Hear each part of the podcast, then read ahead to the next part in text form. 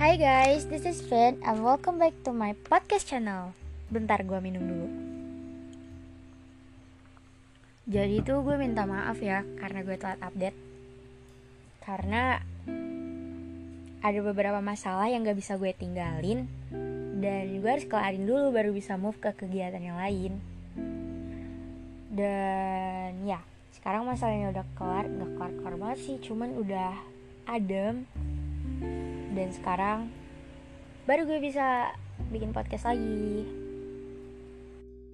Tema kita hari ini karya seni dan kritikus. Ada apa dengan karya seni dan kritikus? Kenapa temanya itu? Tumben gak bahas relationship? Gue lagi pengen bahas tentang manusia dan sudut pandangnya. Pernah mikir gak sih manusia itu mirip karya seni, dan orang lain yang ada di sekitarnya itu mirip dengan kritikus. Karya seni itu gak sempurna, selalu ada kurangnya.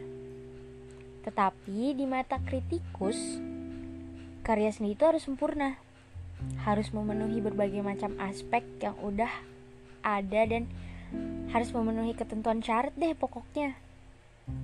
Tapi yang namanya karya seni itu nggak selalu sempurna.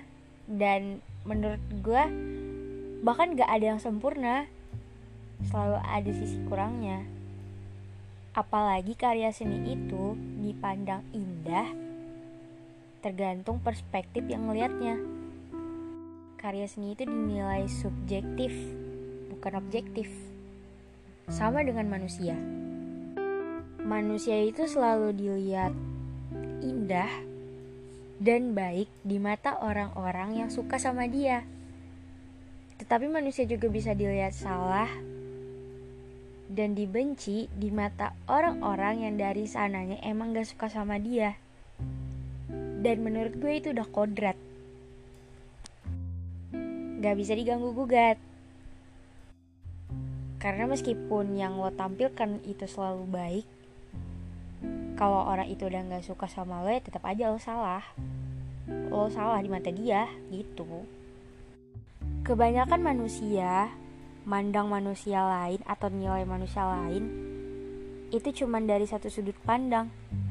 Setelah mereka lihat apa yang pengen mereka lihat, mereka berpikir, mereka simpulin, Lalu mereka berkomentar. Contoh aja nih, mereka lihat postingan lo lagi beramal, terus tapi lo pakai baju terbuka. Maksud gue tuh baju yang pendek atau mungkin auroranya kelihatan. Aurora gak sih? Nah, kebanyakan kebanyakan orang bakal nyimpulin kalau oh ini cewek baju terbuka. Ya pasti bukan cewek baik-baik. Tapi cuman sedikit orang yang mikir kalau dia lagi beramal. Tapi mungkin bajunya kurang sopan. Dan menurut gue orang yang bisa mikir positif duluan daripada negatif duluan itu perbandingannya cuma 3 per 10 dikit banget kan? Ya karena kebanyakan kritikus itu selalu menilai dari sisi negatif. Dan menurut gue sebagai manusia, pilihan lo itu cuma dua. Pertama, jaga image biar opini-opini buruk tentang lo itu terbatas. Atau jadi diri lo sendiri dan mulai berhenti beranggapan kalau pikiran orang lain itu bisa dikontrol dan seharusnya lo yang kontrol pikiran lo sendiri. Lo berhak tahu buat menolak opini orang lain tentang lo. Lo berhak banget buat gak membenarkan apa yang mereka bilang. Dan lo berhak speak up atau mungkin marah. Atau mungkin lo cuman diem dan bodoh amat Kenapa gue bilang gitu? Ya karena yang tahu kualitas diri lo itu ya cuma diri lo sendiri. yang tahu lebih lebihnya diri lo yang tahu kurangnya diri lo ya itu cuma diri lo sendiri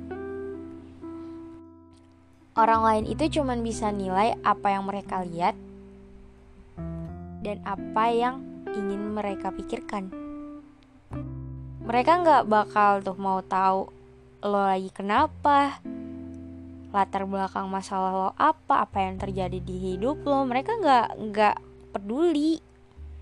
Dan setelah mereka berkomentar pun ya ya udah gitu. Mereka lupain ya karena menurut gue hidup lo tuh nggak sepenting itu di hidup mereka buat terus-terusan mereka gunjingin. Dan tentunya lo bisa milih mau setuju sama opini orang tentang lo atau lebih percaya diri lo sendiri dan mulai fokus ke diri lo sendiri buat ngembangin diri lo kemampuan lo mungkin. Ah gue pengen ngasih tahu opini gue. Semakin luas wawasan seseorang semakin banyak pertimbangan dia dalam beropini. Karena dia kalau mau ngeluarin opini tuh harus mikir dulu kalau gue di posisi ini gimana ya? Kalau gue di posisi ini gimana ya?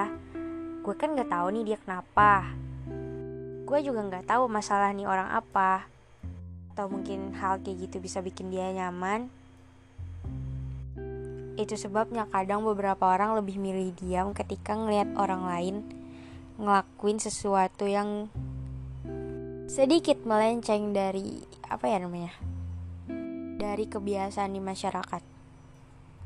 Gue juga punya kutipan.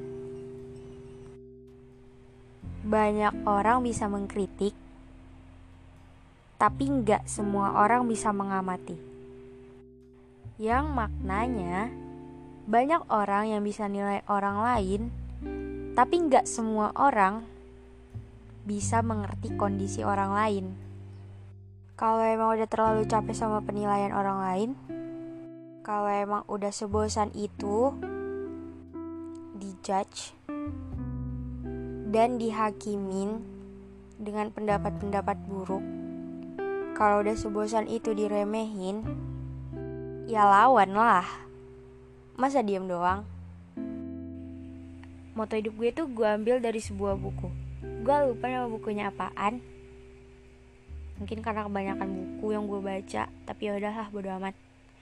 Motonya gini, selagi saya benar, satu dunia akan saya lawan.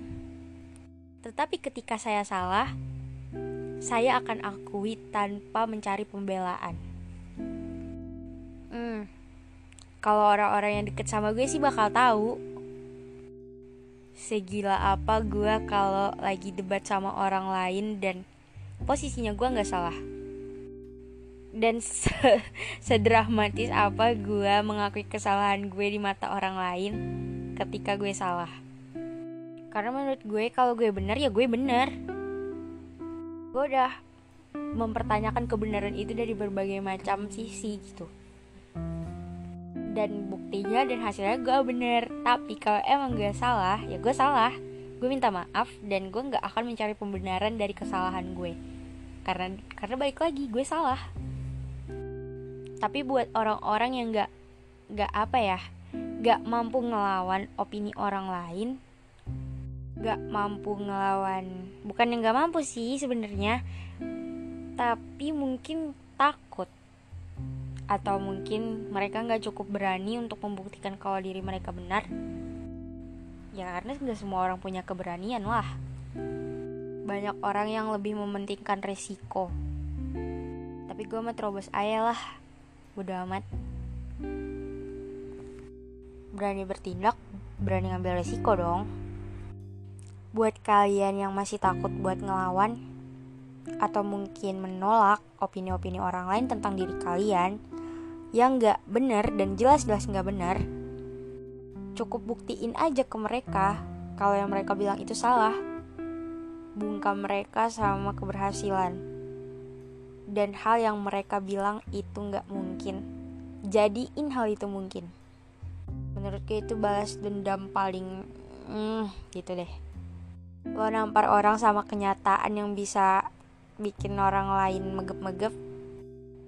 Lo bisa nampar orang lain dengan buktiin kalau lo bisa dan berhasil itu rasanya puas banget. Kayak lo bahkan gak perlu banyak-banyak buang tenaga marahin mereka atau ngedebat mereka. Tapi nampar mereka sama omongan mereka sendiri itu nyakitin ego banget sih jujur. Jadi cukup sampai di sini dulu podcast gue. Sampai ketemu minggu depan. Bye bye love you guys